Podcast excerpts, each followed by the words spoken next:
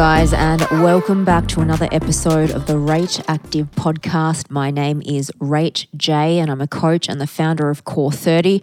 Today, I really wanted to get stuck into some mental health strategies and tools that you can use to get you through this crazy global pandemic that we're all experiencing at the moment. Uh, if you're in Melbourne, you know we're about to go back into stage three lockdown as of tomorrow night, but you know, we just don't know how this is all going to play out and what's going to happen over the next few months or year or whatever it is. There's a lot of uncertainty and we really just don't know what's going to happen. So I think this is one of in fact, I think this is the most important thing for our own health is to make sure that we are mentally healthy and that we have the tools and strategies that we can implement in our lives to make sure that we are staying uh, stable emotionally and mentally so that we can get through this time and just feel like we are, you know, living life to the best that we can during this very unprecedented time. So, I'm going to take you through some of the things that I do. I've implemented all of these into my daily life. This is these are now rituals for me. I must do all of these things now that we are kind of living this COVID life. This is just a must. And I know that I have to do these things to make sure that mentally I stay pretty sane, but also to manage my emotions as well, because there's a lot of triggers that are going around. There's this underlying sense of uncertainty that we are you know, dealing with, even though, you know, sometimes you feel like you kind of feel like things are sort of going back to normal, there is this undercurrent of uncertainty that you still, even if you're not conscious of, you are dealing with unconsciously. So you really need to make sure that you prioritize your mental and emotional health. And these are the things that are really helping me to stabilize myself mentally and emotionally. Okay, so the first thing is to practice gratitude. I know you've probably heard this before, and it seems like a really waffly kind of thing to say. So, this is a specific exercise you can do to practice gratitude. So, I call it the three things exercise. We've done this through Core 30 uh, in a previous round before, but this is something that I do every day. And I do more than three things, but if you do three things, that's at least a start. And and I'll often do this if I have a partner, I often do this at nighttime with the partner, but this will be a morning thing, first thing in the morning, usually. So, you want to think about three things that you are grateful for in your life and write them down, but also why you are grateful for those things. So, for example, I might say something like, I'm really grateful for my home because it provides me with shelter and warmth and comfort, and I feel safe there. So, it could be something like that. It could be you have access to food, you have access to running water, anything that you may be grateful for in your life. It really helps us create this sense of abundance rather than lack. And when you have your mental state sort of coming from more of an abundance perspective, you definitely feel less uh, emotion or negative emotion around that. So you want to come in from a place of gratitude. The next thing that I do, so this will be again the next thing in the morning that I do is write a list of, you could call it affirmations, you could call it manifestations, but it's kind of, you want to state things that you want to materialize in your life if they don't already exist. For example, I might say something like, I maintain my fitness and health through lockdown, or something like that you want to make sure that you're saying it in the present tense and you can go through a whole bunch of different things, different areas of your life to make sure that you are covering off the things you're focusing on because you want to focus on the things that you do want to materialize or have in your life rather than again a sense of lack on things that you don't have, okay? The third thing obviously I'm going to recommend is to move and you know, movement for me has always been more about my mental health than it has really. I mean, obviously, physically, it's amazing, but moving your body has always been something that I do more so for my mental health than anything else.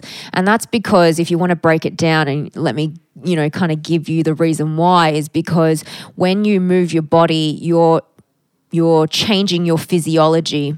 And when you change your physiology, you're shifting emotions. And emotions are really just energy in motion. So when you shift that physiology, you're going to shift your emotions. You're going to come out with a more positive, more effective state. When you are feeling depressed or anxious, etc., this is a really great way to instantly kick you out of those more negative states and put you in something that's a little bit more positive and really get those endorphins going. And that can really help you feel much, much better. So, this conversation with me, you'll know that the reason why I am in the fitness industry in the first place is really more because movement to me is a state changer. And if you've been in my class before, you'll know that I often ask at the start of the class, where's your state at right now between a one and 10? And most of the time, people are coming in at a four or five, you know, kind of so so. And my goal as a coach is to get you to a 10 by the time you walk out of that class because moving your body is going to make you feel something different in your body. You're going to walk out of that class or walk out of that workout, walk out of doing, you know, your core 30 workout feeling so much better for it for moving your body. And so for me, movement has always been a lot more to do with state changing than it is about the physical movement. Obviously, yes, you want to, you know, create a certain uh, look or achieve a certain performance goal or fitness goal, but really when it comes down to it, mental fitness is is where it's at, which I'll always always recommend. So the next thing we want to do also number four, fourth little tip is meditation. So I really love to meditate and I I've mentioned this before. I usually use a guided meditation track only because I find it helps me just navigate my mind a little bit better. And that's the thing that we want to quieten down. You'll notice that your mind has all these different chattery thoughts that pass through. And, you know, if you can really observe those thoughts, then we can come to a place of being in a much more peaceful state. So you can do it through a guided meditation.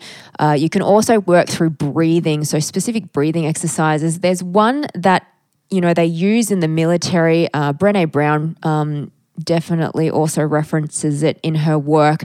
And a lot of other coaches, Tony Robbins, they all kind of reference this kind of breathing, which is simply just breathing in through your nose for four counts and then breathing out through your mouth for four counts. And if you just focus on the breath, this is going to really help you calm your state and change. Again, it's all about changing your physiology and your state, and that in turn is going to change your emotions.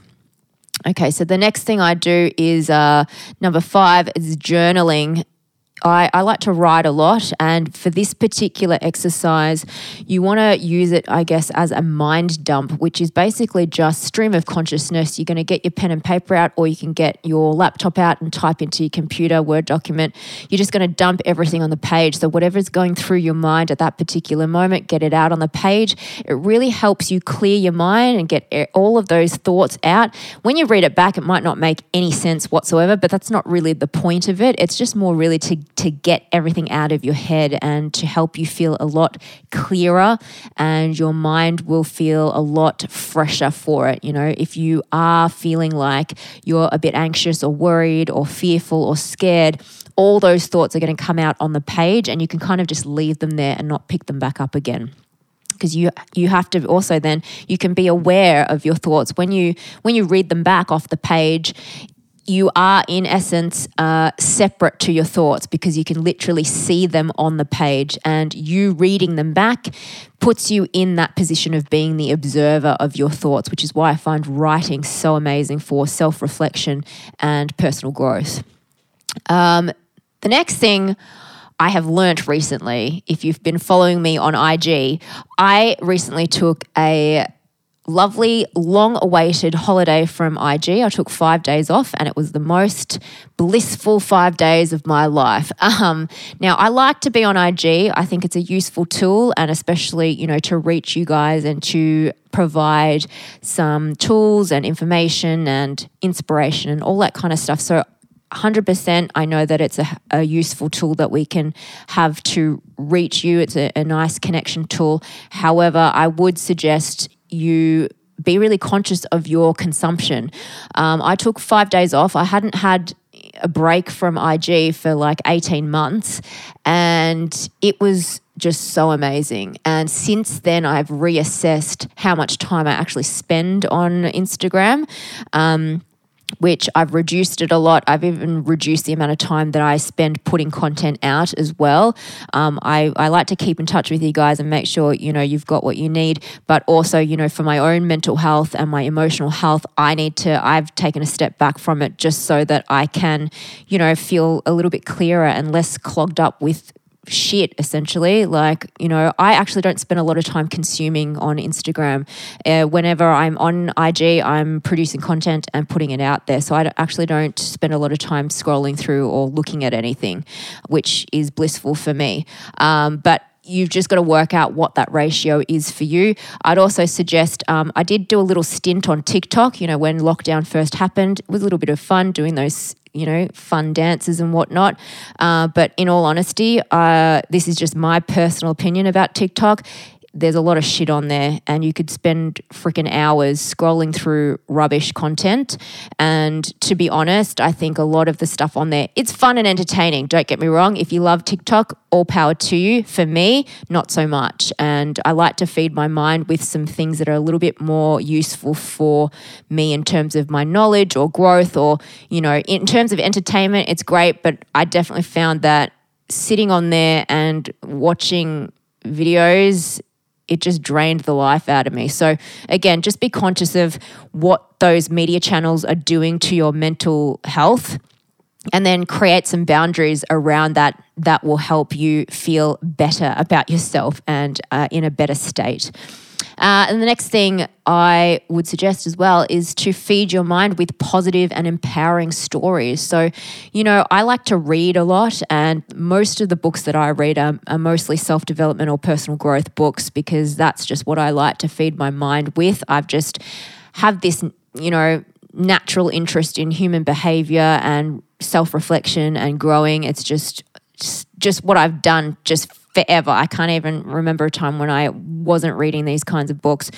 And so, you know, I'll have a stack of books by my bedside. I might be on one for a little bit and then I might switch to another. So I'm going to give you, uh, these are the books that are next to my bed right now. Um, and most of these, or a lot of these, are ones that I repeat read. So I might have read these already like several times, but I do find a lot of the information in them uh, you know so helpful and so so useful. And you know you come back to information at different points in your life. You come back when you you know are at a different stage of your development and growth. And so you are a different person when you approach the material. So you feel like well I definitely feel like when I read it again I get another level of understanding because you know I'm a different person now. So when I read it maybe 3 years ago or 4 years ago I was different then and I took something different out of it. But now you know I've grown more and I understand myself better. And so I have a, a better understanding or new level of understanding of the material that's in there. So I really love that part about these books. So here are a few. Um, this one I love, The Way of the Peaceful Warrior by Dan Millman. Um, awesome book. I've read this one probably five, six, seven times. Uh, Man's Search for Meaning by Viktor Frankl. Um, if you feel like we're kind of going through hell right now in um, ISO, read this book. you Can Heal Your Life by Louise Hay. Now that's this one is a classic, which again I've read this one several times, and there's always something new that you're going to pick up out of this one. The Power of Now by Eckhart Tolle. The Courage to Be Disliked. I can't even pronounce the the author's name. Ichiro Kishimi. I think that's right. Um, Rising Strong by Brene Brown. I love Brene Brown's work and I've read quite a few of her books. Um, so I, I, tend to read them over and over. Crushing It by Gary Vee. These are just a few that I am currently going with at the moment. I have a whole bunch then down next to the um, bedside table. Um, I think Eat, Pray, Love is in there. There's a few. But I kind of rotate through, and um, there's always something to be learned from the pages in these books. I take notes, which is why I have a lot of notebooks as well. So, you know, when you're learning about things, um, it's always good to write things down. It helps you retain the information, and also, you know, just because you've got that sort of um, visual aid as well when you're writing it through, it helps you retain it. So, they are my top tips for making sure that your mental health is on point. And, you know, the reason why I feel like this is so important is because in all honesty, all of the work that I do, whether it's in the studio or outside the studio, it, whether it's in a training session or in a class or doing an online workout or whatever, everything that I do actually is to serve your mental fitness and your mental health because I actually think that your mental health and your mental fitness is key. That is where it's at because, you know, the way that you perceive the world, the way that you perceive yourself, the way that you perceive experiences that you go through is how you live your life. It's how you experience the world. And so if you cannot control, your mind, so your thoughts, if you cannot control your state, you know, your emotional state, if you cannot control your your behaviors, then we are really sort of lost and taken in unconscious behaviors that are creating experiences that perhaps aren't as positive as we would like them to be. So, you know, you really want to be self-aware, reflect back on your on, on your thoughts, on your beliefs. And the way that I would sort of frame it and the way that I sort of see it is that, you know, these are the key things when you're talking about mental health. You want to understand how you're talking to yourself, which are essentially your thoughts and your beliefs. You want to understand your state, which includes your physiology, how your body feels, what's going on in your body. And you want to understand your emotions and therefore understand your actions. They all kind of lead into each other. But where it really is at is that communication to yourself, how you talk to yourself, how your mind is creating thoughts and then how that translates into your state yeah your emotional state because that is really going to that's what's going to inform your experience of the world. So hopefully all of these tips and strategies have helped you guys. Try them out and see how they work for you. You can always adjust them if you need to. These are things are rituals that i do every day to make sure that i stay on point in terms of my mental health Obviously, there are going to be times where you just flip and you might have an emotional reaction or something happens that is out of your control. But if you can be aware of those thoughts that come in, then you can make that conscious shift of your thoughts to change your emotions and to change how you feel about any situation, whether it is in your control or not. So, hopefully, this has helped you guys, and I will catch you on the next episode of the Rach Active podcast.